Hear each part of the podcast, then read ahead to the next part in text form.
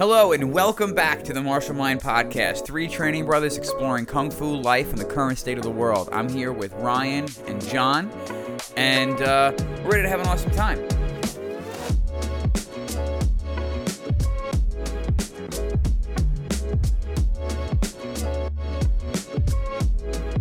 So we want to thank everybody who's been listening. Um, we got a really great message. I don't know where my phone is. I have to pull it up. But we got an awesome message from somebody on Instagram um, who is from England. Sir, if you're listening to this right now, thank you so much for reaching out to us. It means the world to Yeah, us. it really does. Thank you so much. Um, just the, the, the, the feedback has been great. Guys, a couple of announcements we want to make real quick before we get uh, dive into the episode. We're still accepting Zoom students at the school. So if you want to go to shaolinlohan.com and you want to experience what it's like on the floor, whether you live in America or or not, whether you live in New York or not, you can still take part, even if it's just for a month, uh, to see if it's for you.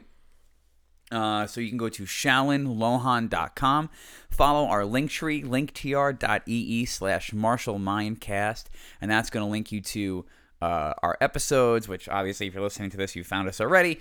Um, link you to our Instagram and our Patreon if you would like to support the show, support the vision, and help us continue into making more and more content. We'd love to be able to do fitness content, training content, YouTube, all that. But we need your help to make that dream a reality. So first things first, uh, what I wanted to do today, guys, is I wanted to read a little excerpt from the Deadly Art of Survival magazine. Now this is Tiger Edition, number four, the Year of the Tiger Edition, Made with real tiger. made with real tiger's blood. Um, that's what all the red is. um, so it, as we know, it's the year of the tiger this year. Uh, very powerful year in the Chinese zodiac, and it's a all kung fu magazine. This is on the cover, the best of the best kung fu legends, Year of the Tiger, um, and our instructor is on the front cover, and that's Very- pretty very damn cool. cover, That's pretty damn cool. Sifu Greg is on the cover. Sifu Raul is on the cover, and the late great uh, George Creighton, uh, Shi. Zhong Shi, George Creighton is on the cover, and so we're very priv- privileged to have met a lot of the people on this cover and to have trained with more than one of them is is absolutely a blessing and a privilege. And now three people from our school are featured inside this edition. I'm not going to read them all to you because I want you to go and I want you to pick up your own copy.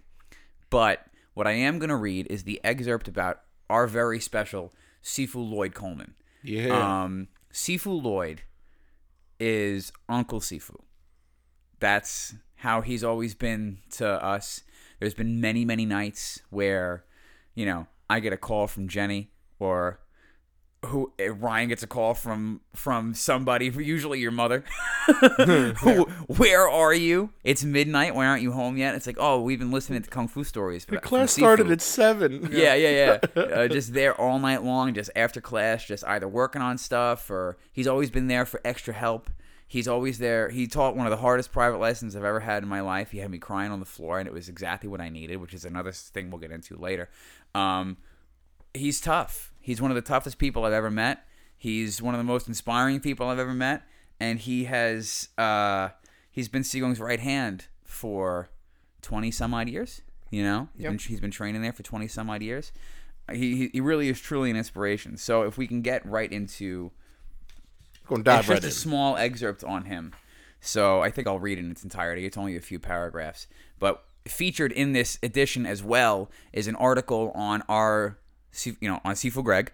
Um, and at the end of that article is a QR code where he's demonstrating with Sifu Lloyd, I believe, uh, a drunken style self defense technique. So you can follow that QR code and you can get video of it, but you need to pick up your copy of the magazine in order to get it. And that's available on Amazon. Uh, again, it's the Deadly Art of Survival magazine, and here is the excerpt on Sifu Lloyd Coleman. So, Sifu Lloyd has always had aspirations of training in the martial arts from a young age. When he first saw the Kung Fu series with David Carradine, I used to watch it with my grandfather. and then they had the, the, the sequel with his son in the 90s. I grew up watching that too. That's so funny. Um, he always knew martial arts was part of him, but never being in close proximity or affording the funds for lessons. At a young age, you can always find him practicing in the backyard, learning from books or from watching the old Shaw Brothers Kung Fu movies on Saturday mornings. He always knew he wanted to be a martial artist. It wasn't until adulthood that he was able to find a school where he could train and become what he was searching for. Moving from school to school, not finding the right fit until he accidentally stumbled upon the authentic Shaolin Kung Fu School of Holtsville, New York. Sifu Lloyd has been training in traditional Northern Shaolin Kung Fu for 26 years. Searching for a number of years for an old school Kung Fu school, quote unquote, Sifu found a home at the authentic Shaolin Kung Fu School. Training in the 1500 year old war art of Lo Han Chuan and learning the classical 18 Kung Fu weapons. Also learning internal skills of Qigong and Tai Chi and the systems of Lohan Qigong, co hosting the popular podcast Talk Real Get Real with Shifu Greg Zilb, where they interviewed martial artists and fighters on the state of martial arts in the 21st century. Also starring in the popular YouTube Kung Fu Mythbusters series. Now, a uh, segue, footnote. We've been part of the Kung Fu Mythbusters series, which is pretty cool. So if you want to see a much chubbier, much shorter haired version of me, way before I got my black sash, get thrown around by Sifu Greg, go on YouTube to the Authentic Shaolin Kung Fu page and check out the Kung Fu Mythbusters series. Yeah, it's, a, it's a playlist. it's awesome, and Ryan filmed most of them. I did. yeah, I did. so which is which is also another pretty cool thing. Mm-hmm. Uh, so where are we? Uh, competing and winning awards in many tournaments for forms, weapons, and fighting, Sifu Lloyd has now turned his attention to teaching. He has become Yupsut Daiji, an inner door disciple to Shifu Greg. And continuing the traditions that make Shaolin Kung Fu an exemplary and exquisite martial art. Sifu Lloyd maintains that in order to properly learn Shaolin Kung Fu, you must first learn to eat bitter. Learning in a strict environment, he teaches with the same old school tradition with a twist. We can be hard, but also encouraging, says Sifu, which segues into what I had said earlier about that private lesson. This is ex- exactly. I didn't even know this was in here. I hadn't read this in, in its entirety until now. So, very fitting universe. Yeah. Um, with all the understanding of the old teachings passed on to him by Sifu Greg, he helps Authentic Shaolin Kung Fu School maintain its standing as the premier in Shaolin martial arts. Now, that private lesson that he taught me was a turning point in my training. Now, when when was like when was this? Uh, I would say I was probably a green sash. So I would say three, four years before I got my my black. Um, so now the way that it works in our school, for those listening, I don't know how the ranking system goes in other schools, but like you can compare a red sash to a brown belt. You know what I mean? And you can compare like our green and purple to like a purple belt, I would imagine. You know what I mean? There's not as many ranks, I think, in like modern ranking systems. But again, every school is different, so I'm, I'm not I'm not sure. I think that's just that might just be BJJ I'm talking about. Yeah, yeah, but similar. Yeah, Similar ideologies for the layman who would understand maybe like a ranking system that somebody else would talk about on a podcast. You know what I mean? If they don't train. Um, however, so orange sash is the turning point for us. That's like the middle of the road. You get white, yellow, high yellow, and orange. And when you get to orange, that's really like where people kind of sit for a while and have to grow. There's so much material that you have to learn between orange and green. And that was when I had my knee surgery. So it took me two years to get from orange to green. And when I got to my green sash, I really wanted to turn it up. Or it might have been right before I tested for my green. Because I would constantly get in shape for tests and then get out of shape. And then get in shape for tests and then get out of shape. All through my 20s, I had not yet discovered how to keep myself in shape. I did not learn that discipline until a little bit later, you know? Mm-hmm. And that this was one of those lessons where, like, that was hammered home. I remember he was running me through drills and running me through drills. I don't re- I don't even remember most of the lesson. What I remember is do 100 push-ups. And it was the end of the lesson. And he's like, "Do 100 push-ups." And I could barely do 20. And he's like, "It's in your mind, man."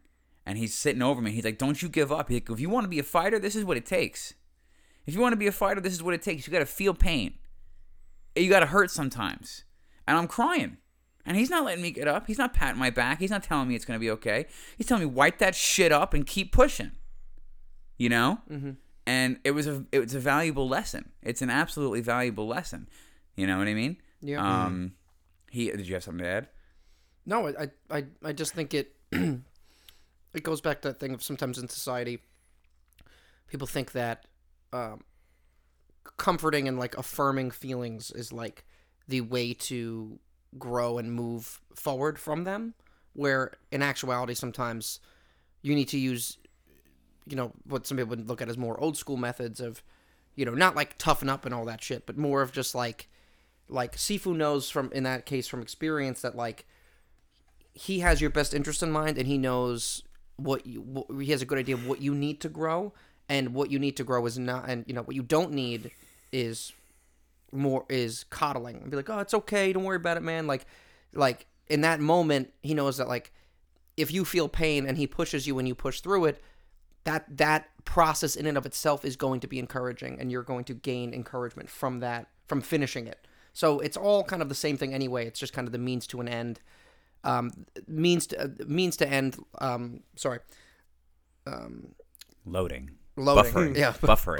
Just Buffering. fax machine noise Windows shutdown sound. Bing bong bong bong. but I feel like in today's society, sometimes those ways of doing it get lost, and like, oh, that's mean, or that's you're you're making them upset, and it's like, yeah, but but that's how life is, though. So i- i- you know, it's you know, you, you need to. It really is. It really is hard to uh, to get meaning and to get self respect from other places other than doing hard things and feeling pain and overcoming adversity. It's just it's it's I feel like that's just a hardwired thing from probably evolution and hundreds and thousands of years of us eating shit until we could like grow food. You know, just, And on top of that, you know, w w there's hard times, uh, obviously, but this, we're still living in a golden age. You know, not everybody is like lords or ladies or serfs. You know what I mean? Yeah. Seems like they're trying to get us back to that, but that's besides the point. You know? Yeah. Like. It, uh, it, it's it's so so many people have you know the poor people in America are the fattest people in America the most obese people in America because food that's bad for you that makes your body not operate properly that's really what it is it's not even all about caloric intake mm-hmm. sometimes it's just the, f- you're eating bad food and your body's not working right and it just puts everything into storage it doesn't mm-hmm. know how to process shit you mm-hmm. know like um just downloads. but food. it's cheap. It's cheap because it's chemical, chemically processed nonsense. So we're not even living in this situation where poor people are skinny. They're not having enough to eat. They're fighting to find scraps to feed themselves and potentially starving. That's not the case whatsoever. It's we're struggling. You have to pay out the ass to eat well. Mm-hmm. You know you're a success because you're thin. It's the opposite. Yeah. You know what I mean? It's it's it's the exact it's the exact opposite because it's so difficult to stay away. Excuse me, to stay away from all the bad stuff. And now think about it this way: that eating bitter. It's a very valuable lesson that we're taught again and again and again by our instructors. And sometimes I feel like you can be seen as kind of harsh if you bring that to other people. So you have to kind of treat other people with kick gloves and worry about worry about how you know how hard you can be on people. I certainly struggle with that because I kind of talk to everybody like they're training on the floor. Mm-hmm. But if you are training on the floor, it, it, it relates to everything in life. It, it goes back to literally everything. Like like think about it this way. You know, you want to be nice to people. You want to not hurt their feelings or harm them. If that bowl of frosted flakes in the morning and all those pancakes, if that's what you know, sets your mental health on the right trajectory, then good for you. No, shut the fuck up. Being healthy is what's going to be good for you. Doing things the right way is going to be what's good for you. Also, have an egg. Don't only have all the carbs. Don't have 19 pancakes and a big bowl of frosted flakes. well, the, the, the point that I'm trying to make is like we, we'll coddle people, and that happens as like I see parents do that to kids constantly. You know, oh well, it makes him happy. Oh well, he was upset. Oh well, he cried. It's like well, he's going to. The worst thing that's ever happened to you is the worst thing that's ever happened to you. So if your eight year old is kicking and screaming because you took his candy away, let him kick and scream. Let him experience what that is like. I saw a really interesting video online the other day, and it was like, you know, it's all staged, Mm-hmm. and it's like, of course, they have this big fat Peter Griffin looking dude sitting in the window seat of an airplane eating chips because, of course, he's eating chips. I've you know seen what I mean? this. This is really You know what I'm talking about, yeah, right? Yeah, this is great. and the woman and her d- is with her little girl and the little she's like excuse me could we switch seats for the end of the flight? Because she really likes to look out the window. And he goes he looks at her and he goes something to the effect of i think what would be more important is for your daughter right now to learn a valuable lesson that you don't always get your way. And then he keeps eating chips and looking out the window. I mean, as like as kind of, I, I guess crass is the word. As offensive as it could be to some, like, well, that's you know why wouldn't you want your kid to learn that lesson? Why wouldn't you want your child to understand, like, yeah, the world's not going to go your way. In fact, the world is out to get you. you know, Like not if, if I was the parent in that situation, I wouldn't even ask that person because you pay more for the window seat first and foremost. Mm-hmm. So you're gonna ask somebody, oh, and now they're an asshole because they didn't get up when they're the ones that paid for the seat. At the same time, people are gonna say, oh, well, why not be nice to the kid? You got to be nice to everybody, and it's like it's that it's that coddling mindset again. You know, if I was the parent in that situation, I'd be like, it's okay. There's no window. You can see the window from here, right? Just look out the window. Just squint. Just look at. Just look. You know what's free? Squinting. Shut up. and and also another paradigm that I of this video that I didn't fully understand. Like, yeah, I'm the big guy in the podcast. Um, I always sit aisle seat because I'm the big guy. so for a big guy to be window seat, you're squished between like behind two other people. You have no way to get out. Just for me, it's obviously staged. I feel like they're feeding on stereotypes though, because if it wasn't a fat guy eating chips, you might not depict him as the bad guy. I think he's to be depicted as the bad guy on purpose because he's a fat guy eating chips. That could definitely be. That could definitely be. And mm, also too, listen, if if if you're a big guy, it's like choosing choosing like the window seat so you can see ground approaching you fast from Nope. from from an elevated position while risking a claustrophobia attack seems not worth it to me. It's a Just no sit for me, dog. eat your peanuts, and you could look at the ground when you get to it. You know what I mean? You don't really gotta you don't gotta worry about it that much. yeah, just close my eyes and turn up whatever the hell's in my headphones. yeah and and that's the thing is is is again is you know from speaking from personal experience being someone who is you know both you know um, friends with people who come more from that you know and and know people who come more from that i don't want to say I, I feel like sometimes like coddling is definitely a good way to put it but it, it's more of just um, prioritizing prioritizing feelings and emotions almost over everything else um, in a way in a in a um, in a genuine attempt to help people and make people feel good in a, in a, in a, in a positive way not trying to Yet they don't realize that it's to their own detriment. yeah, and they but, and the pro- the problem is too is, is it's not it's not always the appropriate way to view life in the world that feelings are pr- the priority because there's so many other things that are sometimes overtake overtake that or just like oh that didn't make me feel good. It's like okay but that but, but that doesn't that doesn't always matter that much in that sense. Like it's not like you are it's not like you are invalidated because of that. It's just that hey okay like feel your feelings but like sometimes feeling that feeling those things and and and, relishing in them doesn't get you anywhere. So it's like mm. it's not worth there's no utility in overemphasizing your feelings. Let the feelings come let the emotion you don't want to suppress anything let the emotions happen but keep but also you're a person that you you also have autonomy. D- don't just be controlled by your emotions like i felt this so now this means this. It's like no it's like feel that but if the feeling wants you to stay in one place but your goal and your actions want you to move into another place then try your best to use your autonomy and and you don't always have to act in line with how you feel sometimes the- it's important yeah. not to And that's the thing with parenting, though, is that you're not teaching your pet, your kid how to be happy. Well, I guess it is a kind of part of. I don't know. I don't have a kid yet, but uh, f- as far as I understand, you're teaching your kid how to go through life and and how to how to exist in reality, not just to be happy. So if you're only uh, um, teaching them like, oh well, you want to cross the street, okay, well you don't want to. It's uncomfortable to look both ways. Or well, if you're happy, not looking both, I guess you can cross the street since you're happy, and it makes you happy to not look both ways.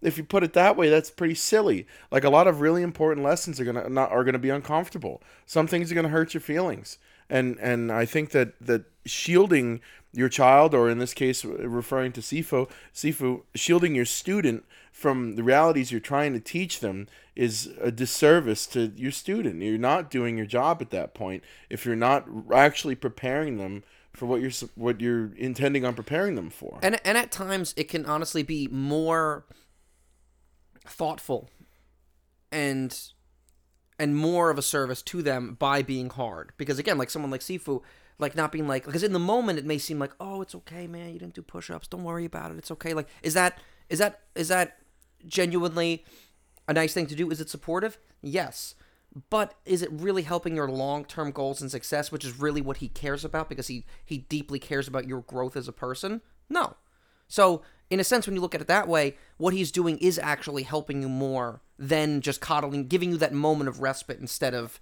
being like, no, no, no, that looked like shit. Tuck your elbows in. Let's get these push ups done. because I really care about you you moving forward. You know.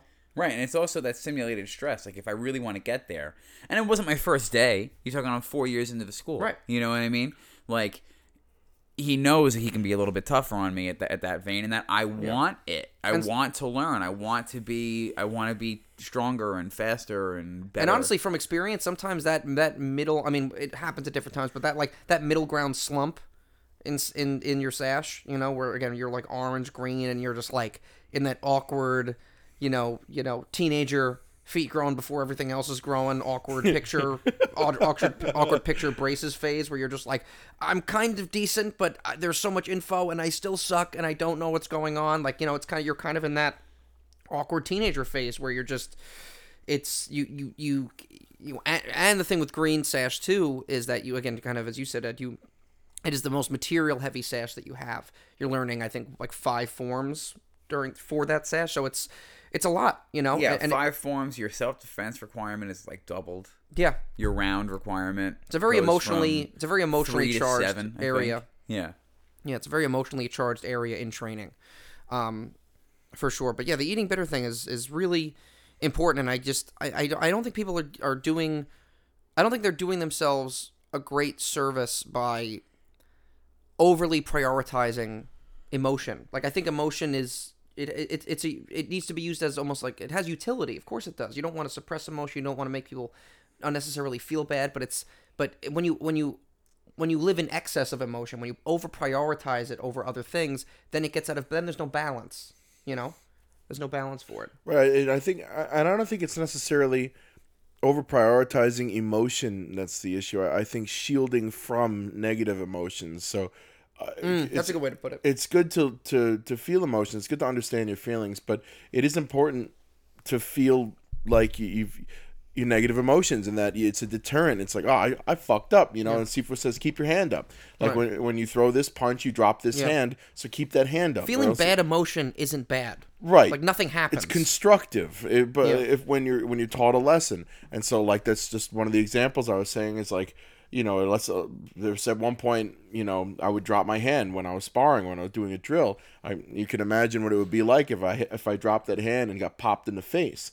That's that's um is that considered negative reinforcement? But I would consider it a lesson lesson learned. You know, it's like Sifu been telling uh, telling you the whole time. Keep that hand up. You dropped your hand. You got hit in the face. What did we learn? And it- Keep and- the hand up. And now at the same time, it doesn't mean that you need to go off the absolute deep end. You know what I mean? Like Yeah. I think it's just as harmful when you're you've got like like there's people since the whole Trump era with you know fuck your feelings like painted on the back of their car. You know? Yeah. I don't think that that's helpful either. No, No. I- definitely not. You know, you it all don't- goes back to Right. balance. It all goes back to not living in the excess of either side. And also, to your point, John, I think what's underpinning all of that is someone who maybe doesn't train, who's getting hit in the face, could cry or could bring up emotion, which is understandable. which Tons- has happened to me. yeah, tons of people, tons of people cry while they're getting hit or while they're, you know, it, it happens. It, sparring and these types of things bring up emotion.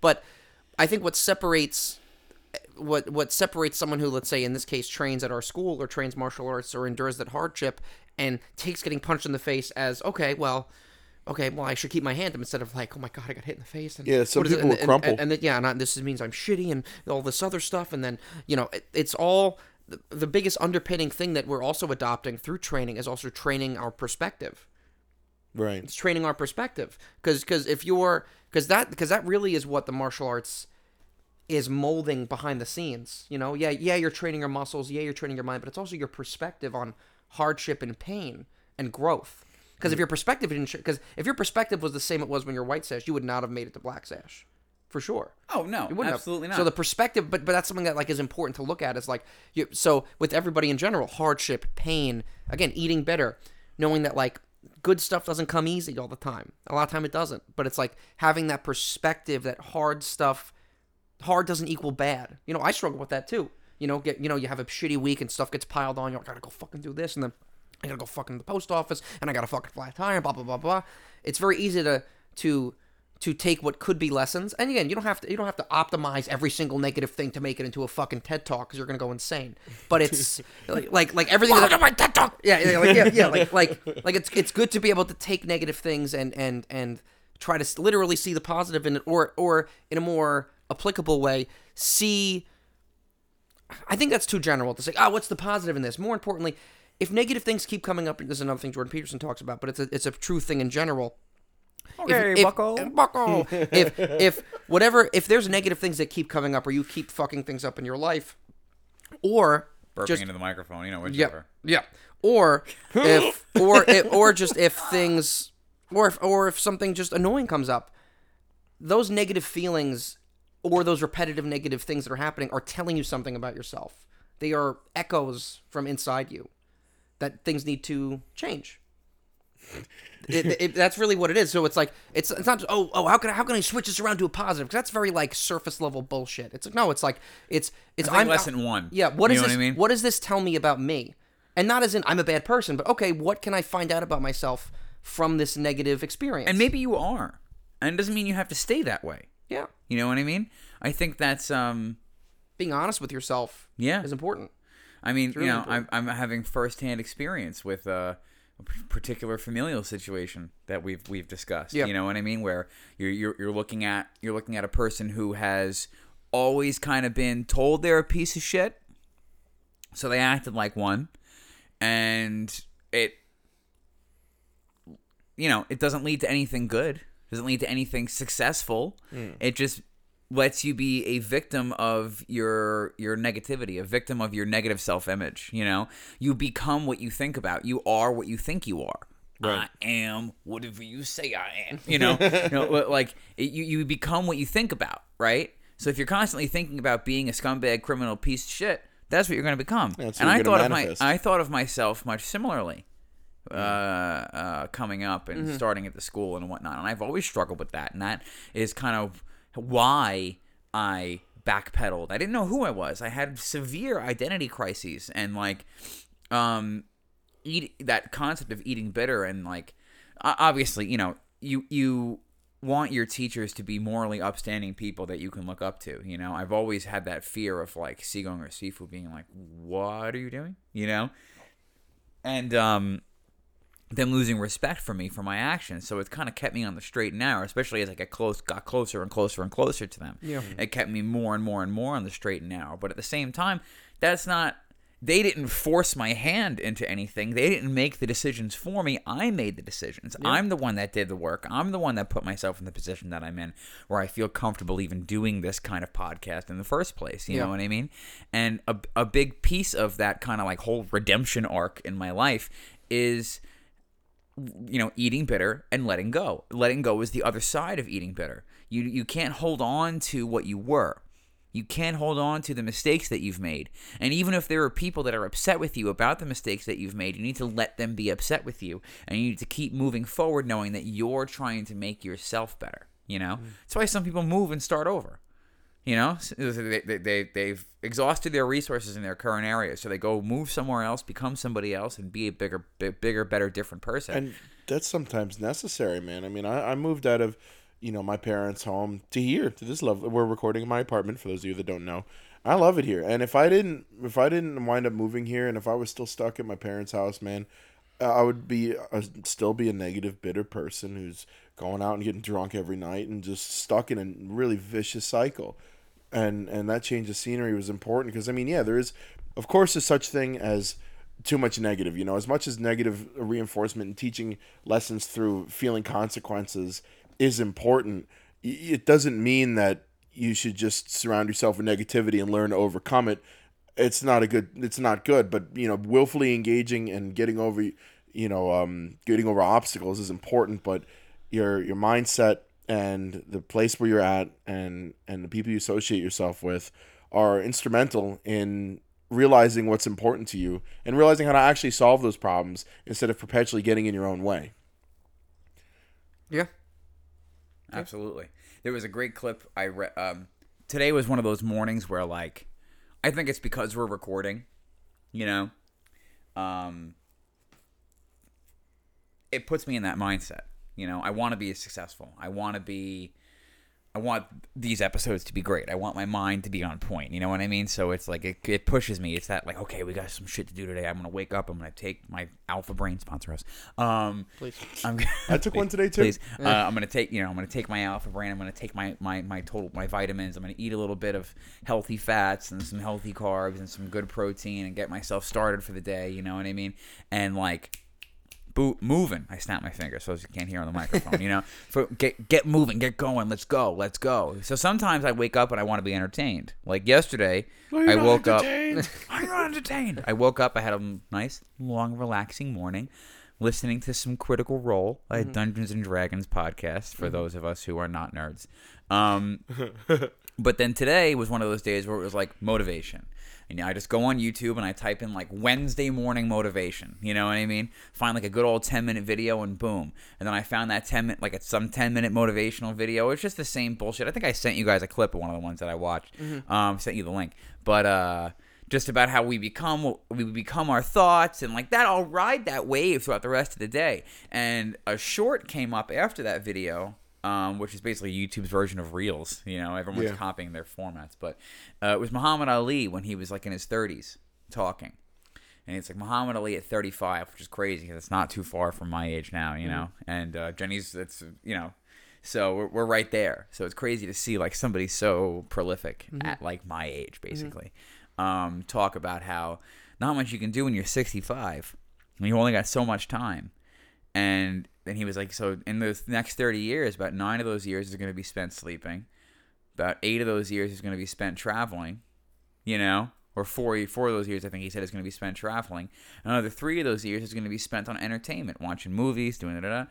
But it's funny, I find, that even Muhammad Ali brought up the fact that you are going to spend time on entertainment, right? Mm. So there was never a question in that whole motivational speech about getting off your ass and you only have 16 years to be productive in those 30 years and da da da da and this, that, and the third. He still brought up entertainment. So it leads us to it is important to give yourself those breaks and not overload and overload and overload, but you have to time it. It's like in a video game, right? Mm. Talk about The Witcher. Okay. It points at me. Yes, I am. I'm guilty of having 146 hours in The Witcher. Oh my god.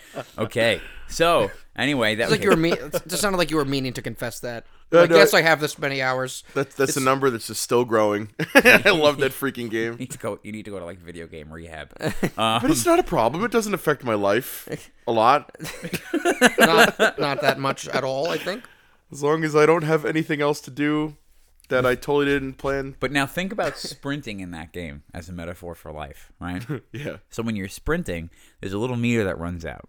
But if you let go of the button, the meter fills right back up and he never hits that point where he's exhausted and needs to take like 10 seconds to rest, right?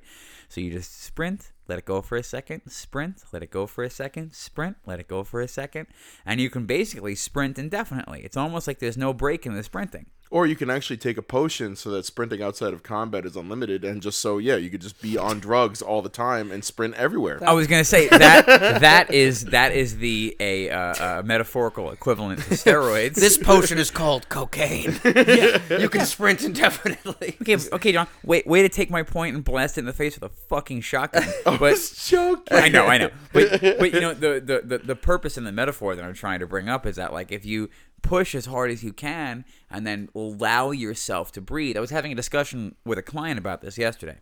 Um, about how if even like let's say you get stuck in ruts, right? We all get stuck in ruts. I was just telling you guys that like I you know this past month I've looked back and realized there's a thing I need to fix. You know, blah blah blah. Long story short, and I was saying to her uh, that if you don't allow yourself to take the break, you will still be f- unable to push and do the work. Right? If you're lacking that bit of of strength to push forward, you need to allow yourself that moment to breathe. Now, if you just let go and stop beating yourself up for the break that you take, it'll actually be a break. Yeah. Instead of sitting there and like being anxious about all the shit that you need to do. Yeah. and seething, right? Exactly, and being like, "Oh, I'm doing this. I don't want to not do this, but I just don't have the fucking energy to get up and do blah blah blah." You know what I mean? And if you keep in that thought process, you never allow yourself to take the break. Sometimes it's just your brain that needs to reset. Put the phone down, lay down for ten minutes. You know or, what I mean? or even just check yourself out of the situation that you might be stressed out about. You know, even it, like if, if it's a work situation, it's completely different. You know, you're kind of stuck there for all intents and purposes.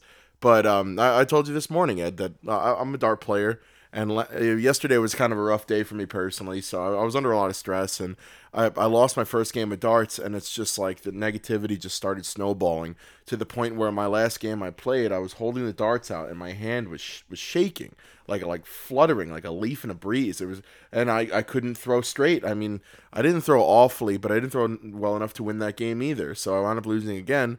And I just I looked at my wife and I was like, it's time to go. Like I, I can't fucking be here. Like this is just not working for me. And you just check out and you know you, you sometimes you just need a break. Could I have stayed and like gritted my teeth and lost another two games? Yeah, probably. But there's like six other guys on the team, so they, they all got to play and they actually wound up winning out. They won the rest of the games that night. Hmm. And because we started off in a slide, like we started off 0 and 5, and I was two of those. So, but it, it just all it took was me getting out of there, and you know what? I think that I did the team a favor. Honestly, it's it's important to know when when to bow in and out, and you don't have to grit your teeth. You need a rest. You need a you need a break sometimes. And I just uh, last night was not the time for me to push. Last night was the time for me to step back and take a breather. and and to to extrapolate out further, like how much time do people waste sitting around thinking about doing the work?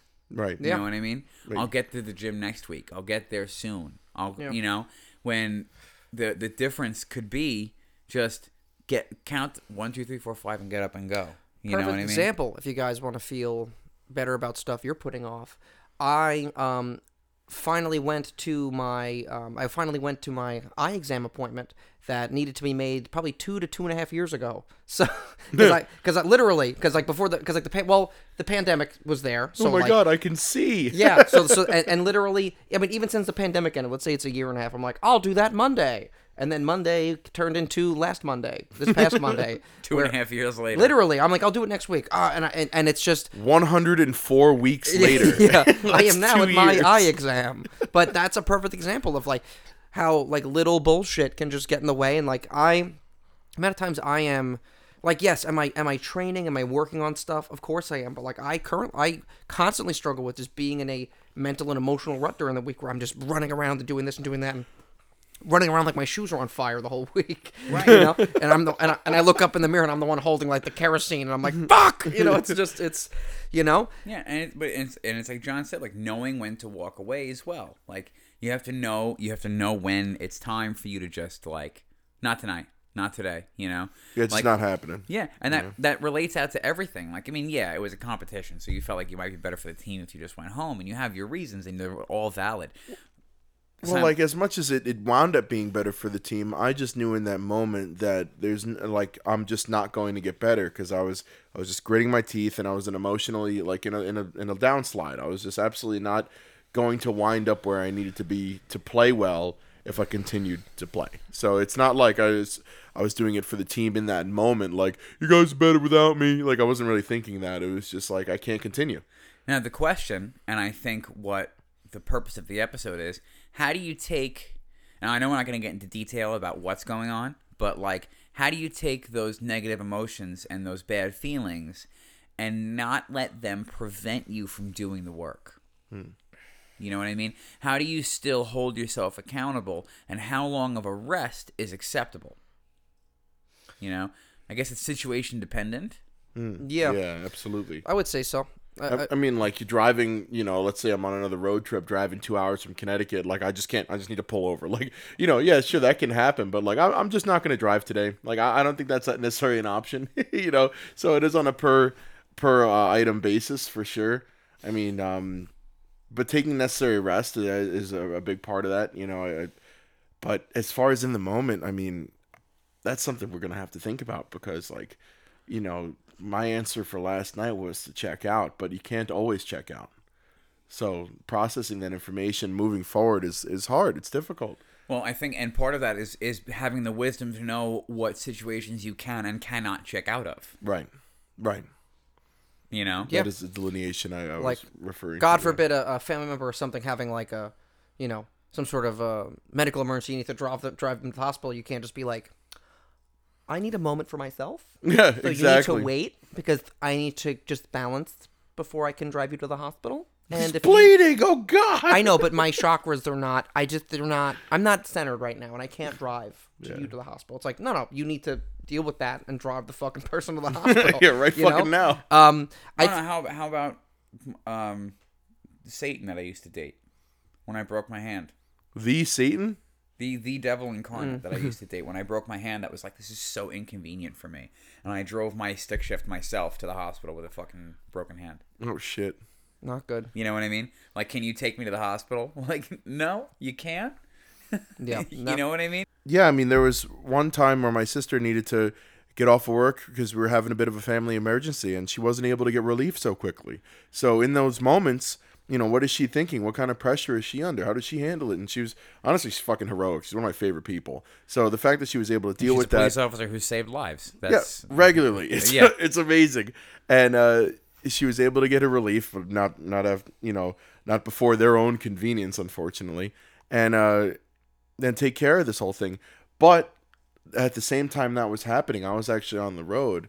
And I had no idea about any of this, so you know it was uh, that was a bit of a taxing time for me too. And sometimes you just have to endure. Sometimes you just have to grit your teeth and push through. you do. Yeah, it's it's really, you know, and that's what's uncomfortable. And but it's important to understand how to handle those situations and fuck man, I'm still learning, you know, I'm still figuring this shit out. Oh, Like, we're all still learning. I think that's the point of it. Which is funny because uh, the the last episode we talked about um, just getting out of your own way, you Right. know. And when we stopped recording, there was a like palpable weight in the room. And you know, it didn't sound like that in the recording. It didn't sound like that in the episode. But I think we all talked about it, talked about things that we need to learn, kind of like sometimes you end up speaking about or teaching lessons that you yourself most need to learn, which is like what I find myself doing with the kids and the beginners a lot of the times when I'm teaching class is like I work on stuff that like I need to work on. The bare basics, the bare minimum, you know? Yeah. But then when we we ended that recording, there was a palpable weight in the room because I think we all kind of like took a second to think and processed all of the things that we discussed in that episode that we ourselves need to work on. I think it really hit home for a lot of us. I think my biggest struggle in my life has been standing in my own way. Um, and it's been very very present at the, the surface of my mind is, is me standing in my way and me overcoming myself me versus me every single day and how emotionally taxing that can be sometimes too when you start to let that affect your view of yourself you know right. depression and anxiety come into play where you could turn that into a spiral of I suck, I'm no good, I'll never be able to, it's too late, I'm 33, what's the fucking point anymore? You know what I mean? I'm not a 22 year old who is going to be able to. I'm not 25, I'm not 27, I'm not 28 years old. We're like, this could be my year. Like every year, this is my year, this is my year. And then every year, some fucking shit happens. You know? Every fucking year, I get hurt, something goes on, family emergency, end of a relationship, you know, like wh- wh- whatever it could be. Hopefully that never happens again. But like, what, Dude, but same. but, but yeah, Same. but what, what whatever whatever it, it is, something always happens, and this content this this you know the lesson will be presented to you until you learn it. You will keep being forced to learn the lesson until the lesson sticks. right. You know what I mean? The universe is going to keep throwing the same shit at you. It's like uh, Morgan Freeman when he played God, right? Mm-hmm. He had that whole Morgan speech. Freeman. Yeah, Morgan Freeman. He had that whole speech where he, uh, I, I- some shit I saw, like some motivational video where it was like just him saying it, and there was piano music in the background, but it was poignant, you know, like, like if you ask for more love in your family, does God all of a sudden fill you with warm, fuzzy feelings, or does God give your family opportunities to love each other? Hmm. If you want to succeed, does God grant you money in your bank account and success, or does He give you opportunities for you to make yourself successful? You know, So it's like, how many times does the ship sail away, and you're sitting there waiting at the dock for the next ship to come in Right. when you should be building your own goddamn boat? Right. Yeah, what, what was that joke with the uh, the guys in a flood and like you know Oh, yeah. search party on a boat comes and he says no God will save me and then like another search party comes and like no God is gonna save me and a helicopter comes and his house is already completely covered in water it's like no it's okay God will save me and he winds up drowning and dies and he goes up to heaven and there's God waiting for him at the pearly gates and he said God I thought you were gonna come and save me and God goes well I sent two boats and a helicopter You moron. what do you think you know so it's something like You think that I'm gonna go? You think I'm gonna get wet? Like no, no, no. you Come see these sandals? Yeah, yeah, yeah. Armani. These are five. These are five million years old. You think I'm And they're gonna these- genuine, they're genuine Tyrannosaur leather. Yeah, okay? yeah. You think I'm gonna get these things wet for you? From the underbelly of the T Rex. Yeah, there was no softer leather. Yeah. now God's from Brooklyn. Yeah, yeah, yeah. All this, yeah. Yeah, I wear these when I, I wear these when I'm washing the concrete outside my outside my shop. Um, but it's you Why know God and the Mucinex guy have the same voice? it's just all the same guy. It's all the same guy apparently. Um, but it, Because they're both within us. It- oh my god, Oh, goodness. that is obje- I think that's objectively true and a little bit scary. Frightening truths. Yeah.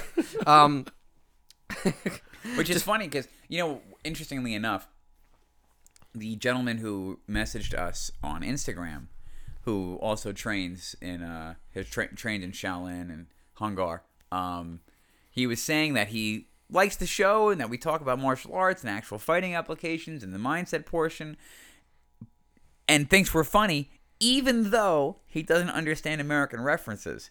And I find that interesting because you know what's interesting is that there's no medication advertising in other countries. Whoa. So we say the Mucinex guy, nobody That's has the any idea ref- Wow. what the fuck we're talking about. Oh, you know what I mean? Yeah. they think it's ju- they think it's just some man holding a pill bottle. They just don't realize it's like some like like Danny DeVito phlegm that's just like Well, o- o- other countries aren't allowed to advertise. I think New Zealand, you can. Uh, some pharmaceutical companies can run advertisements. But also think about like it, the conf- it's confusing to think about the motivation for having commercials for pharmaceutical drugs on TV that just regular people are watching because we can't just go out and like I'm gonna go get some adalimumab like there's no Xeljanz like or, or whatever it is. Like normally commercials are geared to advertise towards like the consumers watching the television. And I like I'm not a doctor. I can't prescribe myself that shit. So it's weird how they're like trying to insert themselves into the whole like Right. doctor patient interaction like yeah I'm going to the doctor you know oh well I, I got some chest pains you think uh Yeah. you think this medicine that I saw on TV would work and the doctor's like Yeah. no shithead I'm writing you a yeah. prescription Like the drug company thinks it's like just in case while you were going out to get that new waffle iron, you were going to go pick up some fibromyalgia. you could go use this medicine on your way home. Well, it's like, what's the darker- fucking point? It's darker Stop. and more devious than that, and I feel like I'm going to say this, and the NSA is going to come knocking on my door. Um, oh this is gonna be cool so, not really. It's mm. just the scary truth about well, the it's country. cool for us. We're not going to be getting arrested. Yeah, so like, well, it's really cool for us. I've never seen someone get a swatted country- before. We're, we're a country not. We're not run by politicians. We're run by lobbyists. right We're, we're run by money. And a lot of these people, you know, like, oh, campaign donations. You know what I mean? What the fuck is that? Campaign donations. Like, you need to be a millionaire to run for office in the first place. It's not open for anybody. You have to be the, the financial elite of the country. And how you got those gains doesn't make a fucking difference. Mm. So, whoever, they're going to create laws for whoever gives them the most money. So, as the years go on and the years go by, the American people are lied to, and they are sunk deeper and deeper and deeper and deeper and deeper into the physical and financial hole that they've given themselves. We are in debt. We are in debt mentally, we are in debt physically, and we are in debt financially. 100%. And they want us to be debt slaves to these three things. They want us so sick we can't fight back. They want us so brainwashed we can't think for ourselves. And they want us so unaware of the way that our bodies work that we need to live our lives on their medication right? Mm-hmm. So Humira, let's. This is something that I can talk about because I, they asked me to take it. Now, a friend of mine takes Humira. He has Crohn's disease. He needs Humira. Okay, mm-hmm. that's a little different. I've got psoriasis. Why are you giving me the same drug? Mm-hmm. And I asked my doctor that. I'm like, I don't think I need to take an immunosuppressant. Like, there's nothing I can do. Oh, well, you know, it's an autoimmune condition. We're not too sure, like, what the cause is of it. It's probably genetic, but, like, you can take Humira. I'm like, okay, well, isn't that going to shut down my immune system? I'm like, well, yeah. And then you take the drug to counteract the drug, and you take the other drug to counteract the other drug, and then you have ster, you know, you're taking steroids and bullshit nonsense, and then one drug causes issues, so you got to take another drug to cause it, or like a, a, a, a some somebody that I know. I don't want to go too far, HIPAA and everything like that, but somebody that I know is having surgery after surgery after surgery for the past two years after a car accident. And they keep going to these doctors and they're trying to cut her off from her her treatments that have been working. They don't want her in massage therapy, which actually is the only thing that she the only thing that helps her. Mm-hmm. The only thing that helps her. PT makes her worse. The meds don't help. You know, mm-hmm. surgery after surgery, nothing has gotten better. It started with a knee, and then it went from a knee to the other knee. Now it's the knee, now it's this shoulder, and I did this shoulder, and they want to do the other shoulder. So, does she really need all this shit, or is she a fucking cash cow? Hmm. But you can't say that, or you're wrong, or you're in the way of people's health. Or you're giving, you know, bad medical advice because you're telling people not to trust. Find a good one. You'll know you have a good doctor because they're going to talk to you and they're gonna they're not gonna sell you down the river. But then when you get into these holes where you're dealing with insurance companies and the doctors that are partnered with these insurance companies and who they're going with, you know, like they're selling surgeries and they're selling procedures and they're selling medications because they want the yachts and the houses and the bullshit and the and the you know what I mean? They want that Bezos lifestyle, baby. You know what I mean? But the, like, problem, but the problem is though, it's not even at times the doctors that are being nefarious. It's it's all of the infrastructure that they're operating within. Well, where it's 100%, but where it's it's you know the the the you know the medication companies and you know coming down to the doctor's offices to be like, hey, can you sell this? Can you? And it's like and it's that like, what trickles we- down. It's like, what are we doing here? It trickles down from the top because you know, like obviously with some companies they'll just give out samples because they believe their product works. Fantastic, you know, and excuse me, antibiotic companies do that. Uh, lots, lots of times I've gone to the doctor and they've been like, "Well, here's a sample of this medication. See if it works for you." You know, Here, try some of this uh, Vicodin. They just, they just have, free they, they- they just have, Well, one, no, they just have one of it's- those like white glove Costco people that are like, with the burrito, you could also have this little pill. That's all. We put both in the microwave that I have right here. It'll be great for you. a little dose of tofacitinib. Yeah, well, what I mean is like you know, like antibiotics or like al- albuterol, like an inhaler. You know what I mean? Like that. Those used are things that of have those. been given given to me like in samples and stuff like that. You know, um, How's it breathing? Oh, better now. oh, I'm a little jittery, but it's okay. Um, My lungs feel like metal. Dude, that's how you know somebody's taking albuterol. Those twitches are real, bro. oh yeah, well you know I'm an I'm an asthmatic, I- so I, I had I had juvenile asthma, and I, I have exercise induced asthma, which is great for a martial artist. Boom. great Um, combo. Oh yeah, it's fantastic. It's great when like it's the middle of the summer and like we're having a really great workout in the middle of it. I'm like, um, now so but nevertheless, like there are medical things that you need. I, like I'm not against medicine. Like I have albuterol in my gym bag as an emergency. you know, I have an emergency inhaler.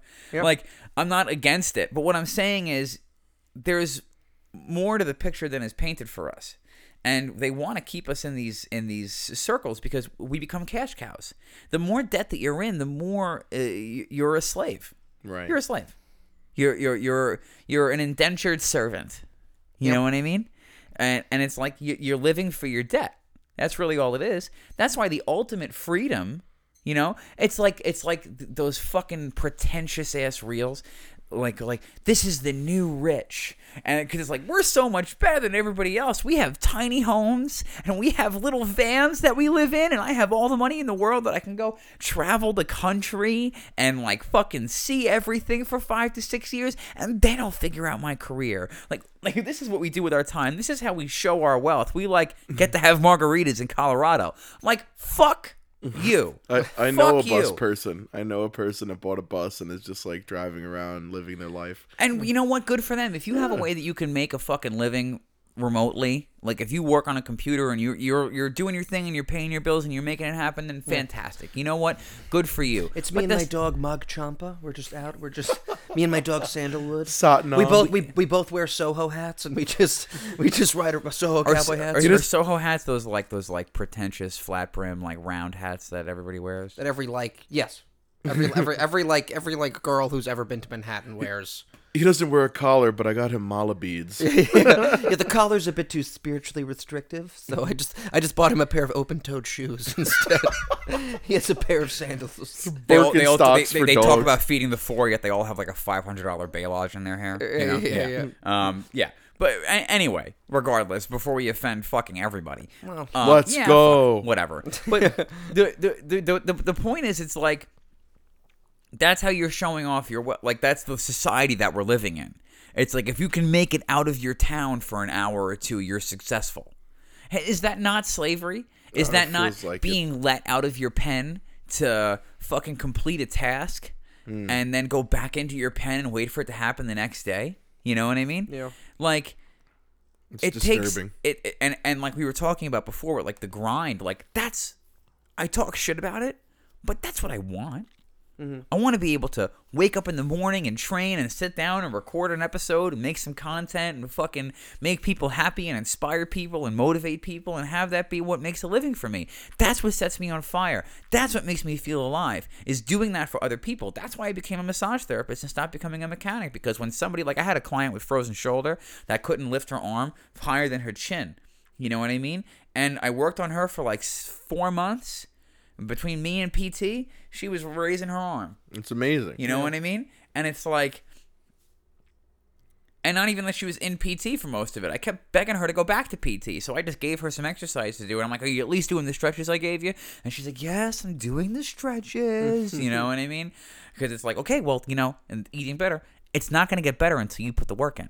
I can work on you all you want, but if you don't do the work in between treatments, it's not going to help. Right. But being able to do that for her and be there with her and work on her week after week and then see how happy she was, she walked out of the room with her hand up, Right. with like this big fucking smile on her face. She was And actually able to escape through the door frame with her hand completely raised because she's uh, she's four foot six. She's tiny. It's a, it's a it's a nine year old. she, she was a gnome. I think this I think this speaks more to to the idea of I'm sorry, but but let me Yeah, yeah, finish yeah, my point yeah. real quick. So the the point is like that high. That's what I'm living for, and I think that that's what we all really want is to be able to be free, to be able to live our lives freely. And like Sifu Lloyd always says, you leave it all at the door, and you walk into the school and you train. And it gives you that opportunity to kind of like take that mental break, even though you're doing something physical, you're taking that mental break from the problems of the world right? So the breaks that we're talking about taking, they can be productive as well. It doesn't have to be sitting down and watching a movie or playing video games or whatnot. You know what I mean? But at the same time, to escape that slave, the slavery of the system, you must first escape the um, escape it in your mind. the Yeah. slavery of the mind. with with what you were It's with- true. yeah, no, you're absolutely right. I don't mean to. I don't mean to make fun of that. I just like making funny voices. Does any, does any voice that requires you to be wearing some sort of cape? I feel like is what you the slavery of Oh the my God, mind. the- the And one then you just joke- like appear like you just make a dove appear like out of your sleeve. yeah, uh, the one joke you should not pull on your significant other, like if they're really upset at you. Oh, so you're mad, and you get a towel and you put it over the shoulder and say, "Well, now you're super mad." Oh my god, that made me mad. I love it. I am so doing evil. that next argument. Or instead of a towel, actually have a cape. Oh, you think you're mad now? Now I you're do have a cape. Hey, now you're No, you're Superman. My Super Thor mad. costume. I do have a cape. there it is. All right. I'm Jenny. I'm sorry in advance. she Oh, dude. goes to me. She goes real quick. Then I'll let you get to your point. Right. I'm sorry. That's okay. She goes to me. Ah, I keep meaning to listen to your show, but like I haven't. What episode should I listen to? And I go, well, you're on episode four. Yeah. and she goes, fine. I'll listen to that Yeah, one. Just That's in the a good background one. talking shit. Um, Uh, Carrie, Carrie said, "I've listened to the Martial Mind." I'm like, "Oh, you have?" It's like, "Yes, it's very good." I'm like, "Thank you." End of conversation. that was, it. it was good. Thank you. Thank- Thank you. It's like just a, Well, somebody who doesn't train doesn't know what the fuck we're talking about half the time. But that's besides the point. So Yeah. you, you keep trying to make a point, right? no, it's okay. Um, yeah, just just kind of like what you're speaking to and getting out of that, getting out of that grind. But it, it's not even. It doesn't doesn't even necessarily have to do like the grind is a big problem because it's. But the grind itself is not the issue. What what a lot of people are lacking when on when in that rat race is not having any sort of deep meaning.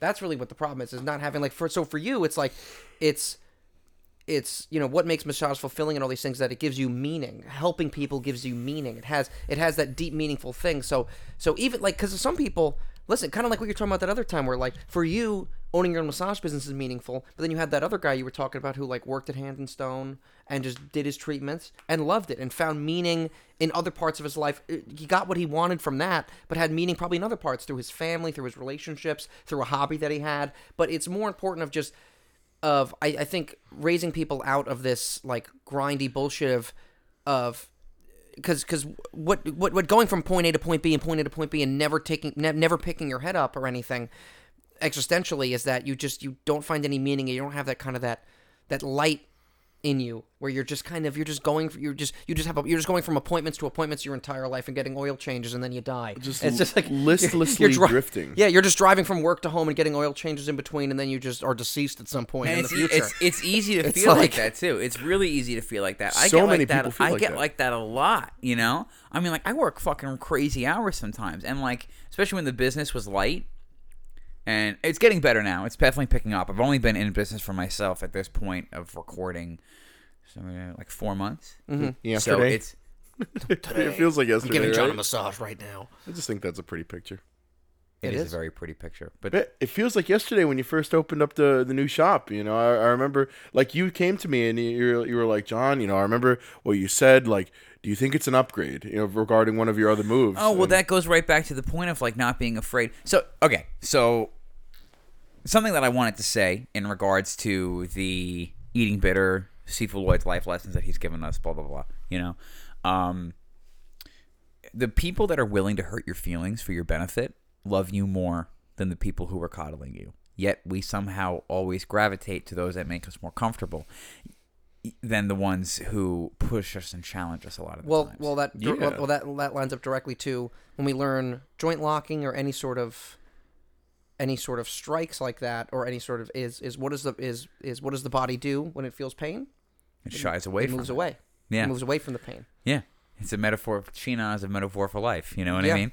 Um, kung fu teaches you a lot about life kind of like, kind of like Havarti cheese teaches you a lot about eating good. you know what i'm saying I've been doing this a long time. You know, croc, crocs are very tactical. yeah they're shoe. tactile they're tactile i'm telling you you made Croc, yeah, def, yeah. def, def- slides are good too because you can use them as a weapon more Yeah. efficiently. yeah. He's You- almost you- falling asleep. yeah you may you may think We're I'm gonna get sued by Tom Segura and may, Steven Seagal. you may you may think I'm asleep in my recliner, but you may be right.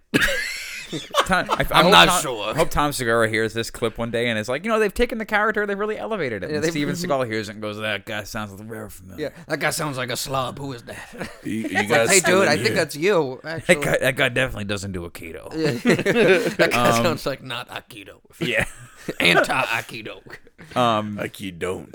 I love it. Perfect. Uh, but but yeah. So oh god, I don't remember where the fuck I was anymore. Uh, oh, um, oh no.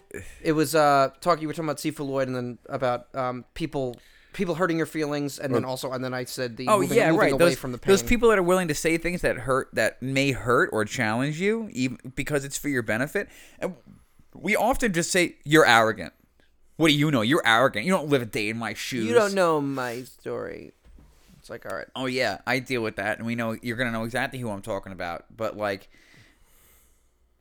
like the like food and shit is not an escape when it's killing you. Right. You know what I mean? If you're on the right path, and maybe that week or that month you decide, ah, you know what? I'll have a soda. I'll ha- like we have Coke Zero in the house for the first time in three months because I was walking to the store and I was like, fuck it. You know what I mean? Yeah. We decided to quit it, but like at the same time, it's Coke Zero, not cigarettes. You know what I mean? Yeah. So ha- like like relax a little bit. You know what I mean? Like Yeah. uh, we'll go out, uh, you know, once a month or twice a month and have dessert. Like a real dessert, not like Halo Top or like yogurt with a little bit of granola and some honey. You know what I mean? Like, Right. like real dessert, like a brownie with some fucking ice cream on it. You know what I mean? Like, That's what I meant to do. Ah, less less uh, smoke. I meant to make creme brulee. That would have been really nice, like a real creme brulee. smoke by smoking he means smoking meat. I do barbecue. Yeah, so uh, I made a brisket with my buddy Paul recently, and I like to do like the main course and my little back pocket special, little creme brulee. You know, every now and then. So and the most interesting piece is that you do actually cook it in your back pocket. I do. I actually yes. I have a bruleer. Brulee. John, is that, is that cooked cream in your Yeah, back pocket? just You're in my- goddamn right it is. yeah, the left Grab a pocket. spoon and crack that bitch. He just, he just drinks a gallon of milk and goes to town. I just uh, imagine. I just imagine you get you you like you get outside and you sit down. You, everyone just hears. They go, well, they go, what was that? And you go, definitely not the creme brulee that I have in my back pocket. That'd be crazy, right, guys? You just like Tom and Jerry through the wall. Like, bye, guys, I gotta go. Hey, what's that over there? Just start running. Ba-da-ba-da-ba-ba. Um, Nothing looks more guilty than you starting to sprint for no reason away from me, people. Oh me sprinting. Yeah, it's, I'm guilty of something at that point. Sorry, Ed, you were making a point. very poignant like that. But no, but I I- and I, I think we do that for each other a lot. Like I think we say things to each other that may may upset us, but it's Yeah. okay, you know. But it's because we love you. right, exactly. But but but it's all around. We do it all the time, and I even. I, I like texted the group because I was like I just want to let you guys know like if I was excessively hard on you guys the other day I still love you guys and I'm not trying to say that like I'm super assertive and I think a lot of that comes from like people in my life as soon as I started to believe in myself and work like sometimes you don't have to move. We talked about moving, right? What time is it? Okay. Well, we talked about moving to get away and start over. Right. But it's not always about moving. Sometimes it's just about shifting the group that you're in. And the most consistent person in my life is this motherfucker right here. You know what I mean? Woo wee. Ed pointed at Ryan and not me. Yeah.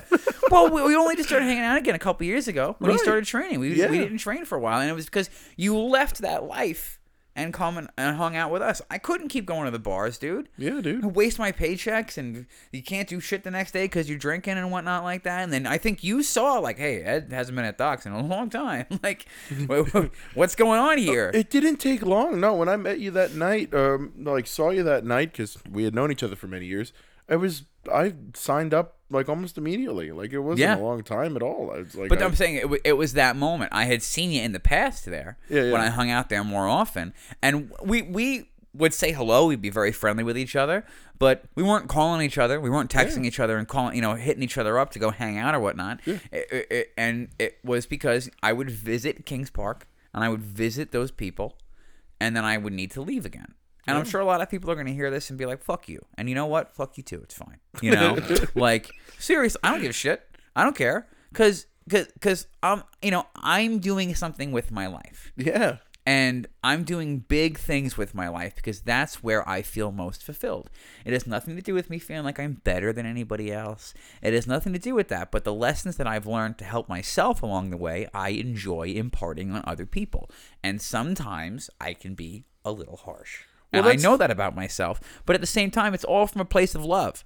And that's know? the thing too. Like doing right by yourself is not a display of like I think I'm better than you, but it's kind of internalizing the mes- message that I deserve better. Like I should be treating myself better, and that doesn't mean that you think you you're better than someone else. But it's like yeah, maybe I should be doing better for me. Yet it is often perceived Yeah. as selfishness and arrogance because we're jealous of other people's success.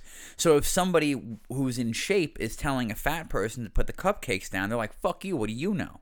Mm-hmm. You know what I mean? This makes me happy. And it's like, it doesn't. It makes you unhappy, you fucking dolt. You don't realize it, but you're actually hurting yourself. Yeah. You're happy in the moment, but later is what you need to think It about. It makes you feel good. It doesn't make you happy. You know what heroin feels- makes you feel good. Heroin Right. doesn't make you happy. but but at the same time like and to this day i don't think there's anything wrong with the uh responsible use of like marijuana or psychedelics i think mm. those can actually have a benefit beneficial purpose. And there's a lot of research on like even ketamine and its effective treatment for ptsd Yeah, the way that it depression, makes the way that it makes you face yourself. Yep. I saw that, y- y- actually. you know e- even as far as a couple years ago i've experimented with microdosing with psilocybin and it's a nice mental mental break. Like if if if you're trying to take that rest and that respite and you're not doing anything where you need to be responsible so small doses of psilocybin can be a great way to rid your mind momentarily of the the negative thoughts and issues like that and you can take that not even just take the break but it's it's uh it's it's medicine. You know what i mean? If you use it as medicine it's medicine. If you use it to get as foobarred as humanly possible and someone has to pick you up off the floor because you're seeing demons that, that you've you've gone too far. You know what i mean? but it's the same thing with drinking. You can have a drink. Yeah. If you're, it's again, it's all, it's all you, it's all for you. You know, depending on what you're using it for. If you're, if you're using it to get to know yourself better or to deal with anxiety, that's one thing. If you're using it to laugh a little bit more when you're going to see the, uh, the, uh, the rescreening of Air Bud at a strip mall, that's a separate thing, and don't do it for that reason. Well, I, mean, you can. a great reason. To I- that's also true. That's a fucking Absolutely. excellent reason. All right, guys. Sorry. can think of no better reason. I'm saying if you're trying to if, if if you're living in squalor and all you're doing is tripping balls because you're like I'm going to have that spiritual experience that transforms me and elevates me and da da da da Yeah, you're not. and you You're start taking become, a shit outside at a gas station. You're yeah not and, and, and, and, and, You're you're not. and it's like you know and you're lecturing people about I know these people lecturing people about spirituality and all this nonsense and uh, you know th- there's the arrogance there are the arrogant ones because they're talking and talking and talking but they're not actually doing any of the work and not elevating their position in life. And yes you need to be financially successful. You need to be financially successful in order to survive in order to make an impact on the world but as long as you're making sure that that financial success is not coming at the expense of other people's, you have the moral high ground. You know what I mean? Yeah. You can hold your head high and continually be that person that helps and elevates the world and elevates society. But if you start doing things, if, if your gains are ill gotten, that energy is going to resonate throughout everything else that you do. But but Ed, all of my friends tell me that there is no way to ethically have profit through capitalism without exploiting other people. Oh God, communism is such garbage. Sorry. People paying you for shit that they want is good. it's consensual. Yeah. It, n- n- f- take consensual out of it. But that's the- it's an the exchange. cornerstone Of, it's an exchange of energy. Everything is an exchange of energy. Money is energy. Time is energy. Right? Time is more valuable form of energy than money because you can't recoup time. Now, if you're spending your time providing a service for somebody and they repay that energy with financial energy, there's nothing wrong with that. What's the problem with that?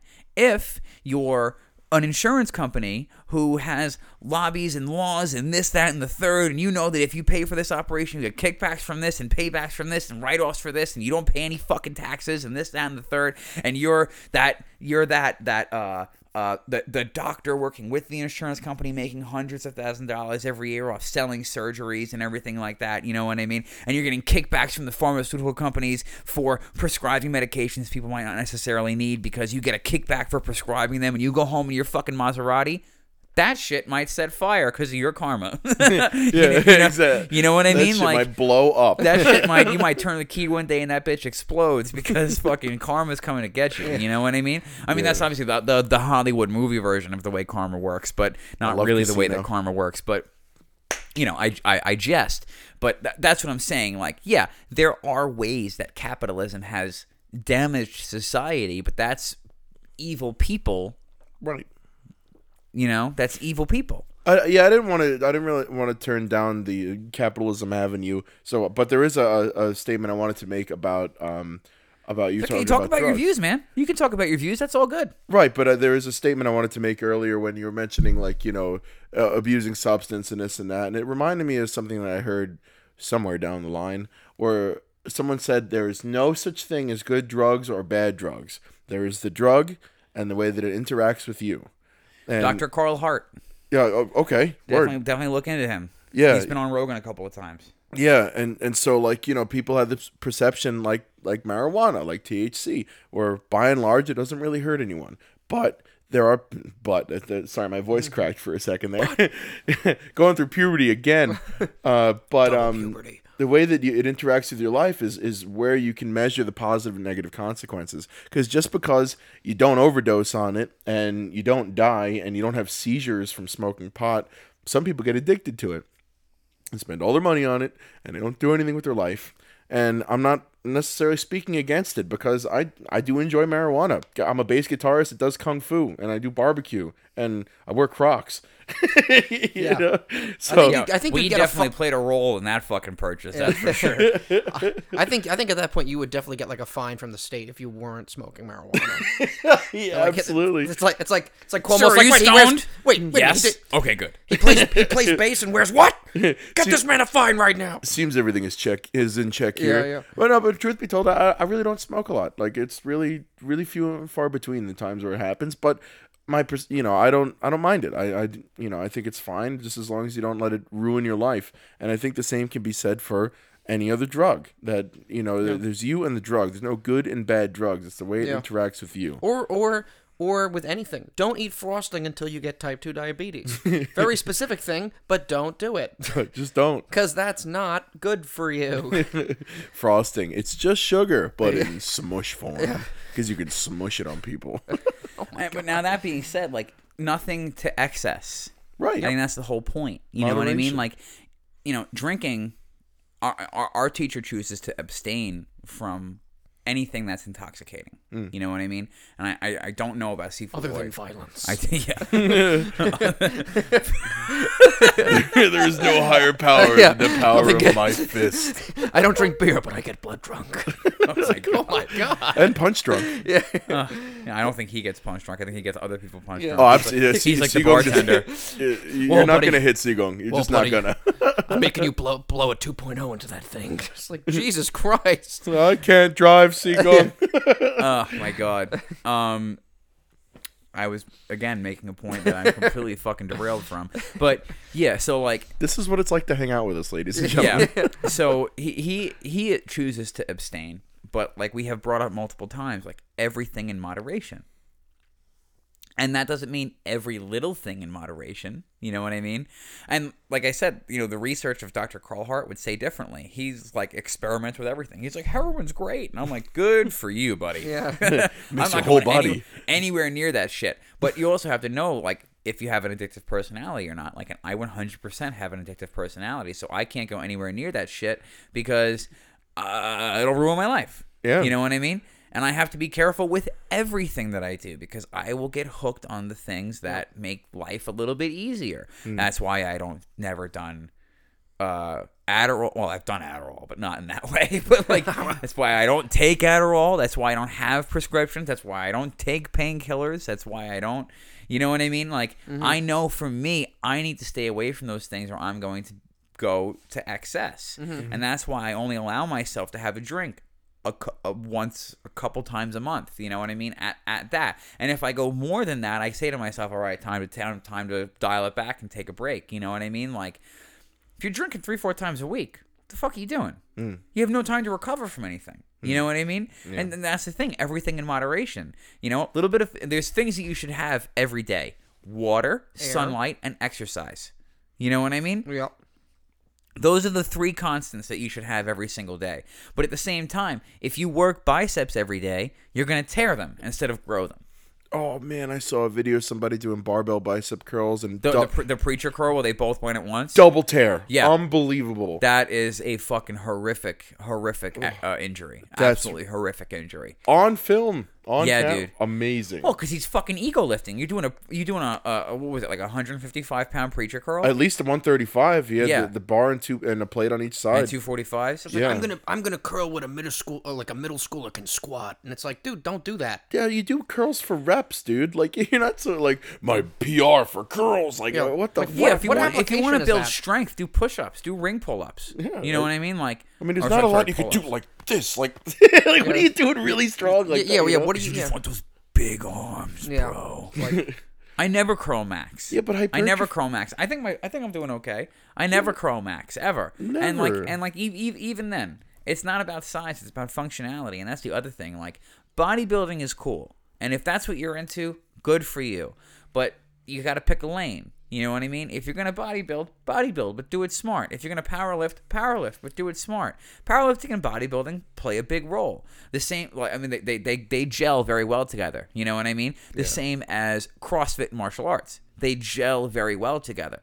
You know what I mean? But those push-ups are just like not push-ups. Excuse me, pull-ups. The kip up The- the- pull-ups. the kipping pull-ups. The kipping pull-ups are hilarious. well, listen, as someone who's actually done CrossFit for a little while, to give a little bit of insight, so they actually do strict pull-ups as well. It's just the kipping pull-ups are like a different They're just so thing. funny. Well, 'cause, no, like, well, like they don't like they don't but- view them as regular pull-ups. They view them as like kipping pull-ups. Yeah. and then they do strict pull-ups they well. they are funny, but it, you could say that our push-ups in the hundreds are much like CrossFit's kipping pull-ups yeah. because we're not doing strict bodybuilding oh, the little like all the way up, all the way down. Well, the idea is to explode all the way up.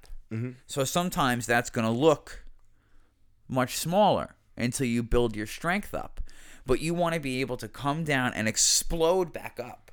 So the push ups on the outside, people are like, those aren't push ups. Those are little girl push ups. You know what I mean? And if they do say that, they'll probably get fucking killed if they walked into school and said that. But it's for explosivity. It's for explosivity. It's the same thing as people like, what a douchebag. He's throwing a barbell around. It's like it's called a power clean, and it's for explosive power from the whole body. You have no idea what you're talking about. like I had people be like, "What are you throwing the weights on the ground for?" Yeah. And it's like, because that's part of the lift, And so also, you don't get hurt. And also, who let you in this LA Fitness with a megaphone and such loud opinions? Get the fuck out. Why are you? it's just it's the Mucinex guy again. Yeah, like why are you in back. here? Why are you in here with this? But what's crazy too is even like again, kind of you were saying like the different functionality with movements that may seem unorthodox. Even to your point, John, because I totally get what you're saying with the not to get get stuck on this, but even like because me trying to do because I've tried to do the kipping pull-ups before, and even just kipping in general, like you start with like a, a, a like the type of swaying motion you start with, it's like like the amount of like core strength and stability you need and like power generation to like move your body like that is like an almost like an exercise in and of itself. You know what I mean? So it's, Oh, it's kind of eh, interesting. I'm not saying it's not an exercise. John, or it's you're a not bad person. good. It's okay. I'm not saying that it's No, no, not I know. good. No, it, it does look. It just patently looks funny. hilarious. Like, It does. oh, it's like flailing, flailing everywhere. Yeah. There- there when are- done properly, you can see the athleticism required. Oh yeah, I mean, there's also a high risk of injury doing that. You need a level of coordination and practice in order to get. There's a high down. there's a high risk of injury sparring. Oh yeah, yeah. So pick your poison. You know what I mean? Oh, and I'm the guy that can't do any pull-ups, so like I'm not trying to talk too much shit here, you know. Yeah. It's just- I know it's it's it's mostly for it's mostly for laughs, and we're most we're mostly kidding a lot of the time. You know Yeah, what yeah, I mean? no, like, it's- like I do like I do do I do love everybody I grew up with in Kings Park. I don't really mean like fuck you, like fuck you all. You know, it's just like if you're gonna Yeah, say fuck fuck, you. if you're gonna say fuck you to me, then you know what, fuck you too. Except that's, that's what I mean. Fuck Gary. Fuck Gary. I actually don't know a Gary, I know. so it's perfect. a good name. No one knows Gary. Who's Fuck Does you. anybody have a Gary? All the Garys out there. no Fuck you, Gary. No, fucking Gary, man, Fucking Gary. Just an international call to every Gary. Fuck you. or Glenn. You know, any Glens That'll, out there? that'll be one of our first T-shirts. Just fuck you, Gary. oh man, I feel oh, that's the new Karen. You know what I mean? Gary. Oh, Jenny's Damn sis- it, Gary. Like, eh. Jenny's sister's named Karen, and she's so nice, and I feel so bad. Yeah. for- you know what I mean? Yeah. Because it like tortures her. It's like, well, you didn't know that name was gonna be really lame in like a few decades, like when she was born. Well, no one has the foresight for that. Nostradamus couldn't figure that out. Well, Yeah, it's, we it's, couldn't it's not e- it's not even that, and it goes back to this whole like uh, this whole idea we we we we talk about about like acceptance and accepting who you are and accepting other people and meeting people where they are. Like the more skilled you are in self mastery, the less damaged you can be by other people's opinions. so when Yeah. people when people don't um, agree with you, and you're immediately like you don't fucking agree, shut stop it. It- It's because this is now damaging your ego and your world worldview. You're weak internally, and you need to f- cope with that and be more, be stronger, so that we can kind of like, co- you know, discuss. Nothing happens if you don't agree with something that I say, and I'm like, well, then fuck you, because you don't fucking agree with Yeah, me. that just becomes so much about you. Yeah, it's all one about hundred percent you. about. It's the whole Will Smith smacking Chris Rock in the face thing. That had nothing to do with fucking Jada.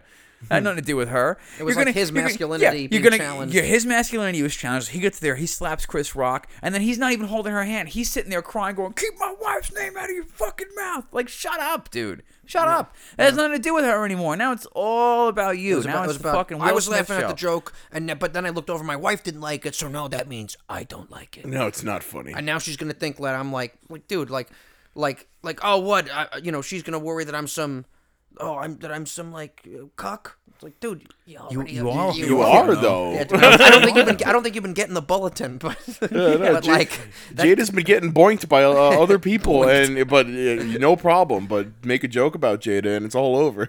Yeah, it's it's dude. That that whole thing was so ridiculous. It, and what's crazy It's too so is, silly. is you see is is is you see such a why why one of the reasons I believe that like it was real is just that that's such a that's such a celebrity thing to do of like there are no consequences.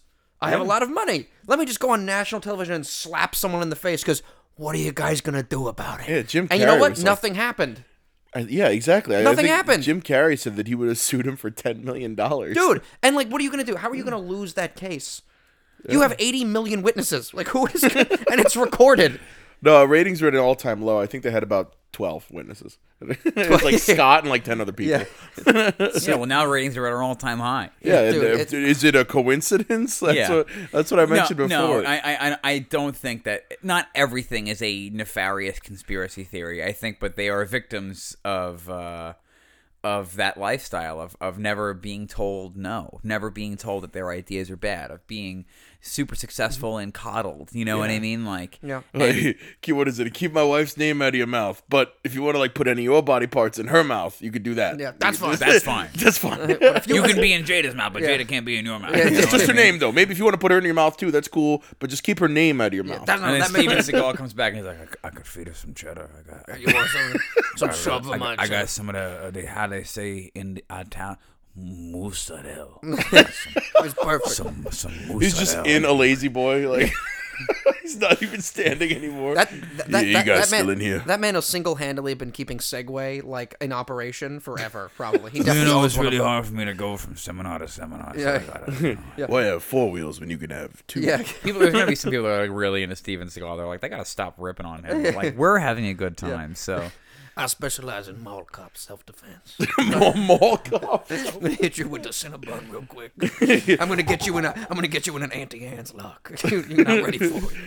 Listen, uh, we've already said he's a legit Aikido black belt. My te- taquito they're all chunks. just jokes, people. Just Yeah, have but a like, sen- but like, have a but goddamn like, sense you of can't, humor. you can't go from that and then watch him in Sniper Special Ops and then not literally want to piss your pants because What- it's what is that? it is amazing. The movie is literally him, and it's just like him and like a bunch of retired wrestlers. Rob Van Dam is in it, and oh it's Oh just God. and it's them. And it's them literally like none of them know how to hold the firearm. Most of Steven Seagal is like he's like I've been he's like I'm a black ops sniper, and and like he shoots like three people, and then the whole movie basically is that he he's with he gets separated from his like his um his squad, and he has a wounded soldier with him, and he drags him away, and then so much of the movie is like the wounded soldier sitting in a chair is like sitting like against a wall, and it's Steven Seagal literally in a chair. He's sitting at a dining room table, just like I'm gonna I'm gonna say some cool shit for thirty minutes, and and you know that movie was him being like, yeah, I don't want to get up and move around, so like we're gonna make the script around me sitting. He's, literally sitting in like a di- at like a dining room table in like some like Afghani like apartment building. He's just like, yeah, let me tell you about the military shit real quick. I'm really cool. I got sunglasses on inside, and he's just like out of shape. And like you can tell in the movie, he doesn't want to do anything, but he still wants to be in the movie. And like that's the that's it. I'm just gonna add this to my tabs. What is it called?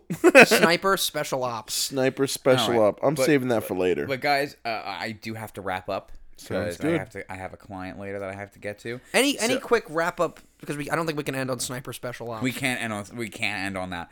But so basically, I think the whole point of this episode, if I could summarize real quick for everybody, is that sometimes there's going to be things that are difficult for us to deal with, and that's okay. Sometimes people are going to say things that are for your benefit that are going to hurt, and that's okay. Sometimes you're going to look back in the mirror and you're going to see that you have been fucking up your own life for the past however long it is days, weeks, months, or years and that's okay. But what you have, what's not okay, is not picking yourself up and moving forward. It's okay. It's okay to be in a bad place, but it's and and it may not always be your fault for getting there, but it becomes more of your fault if you stay there. And Right. even if it is your own fault, it's it's okay to pick yourself up. Well, it's okay to be where you are, but it's better to get yourself somewhere else. It's it's good to be Especially- in yeah. control of your own life. And uh, uh, also to, to to make a point of that is that happiness is the truest success. So even if your circumstances are not ideal and not your doing, the greatest revenge is happiness. The greatest success is happiness. Wherever you are, appreciate who you have around you. Be grateful for what you have and have faith that you might not know how you're going to get there, but you're getting to where you're going to you're you're getting there. You're getting there. You don't might not know how it's going to happen. You might not know the steps that you're going to take, but as long as you have the faith that that's where you're going to go, you're going to make it to your destination. And now I want to leave you with that Muhammad Ali short. I'll play into the microphone real quick if that's okay, guys. Go for He it. was talking about time wasted. Life is not really long. Let's say the average person 30 years old. So you add up all your traveling, add up all your sleeping, add up all your school, add up all your entertainment, you probably been half your life doing nothing. So what am I? I'm 35 years old. 30 more years, I'll be 65. We don't have no more influence.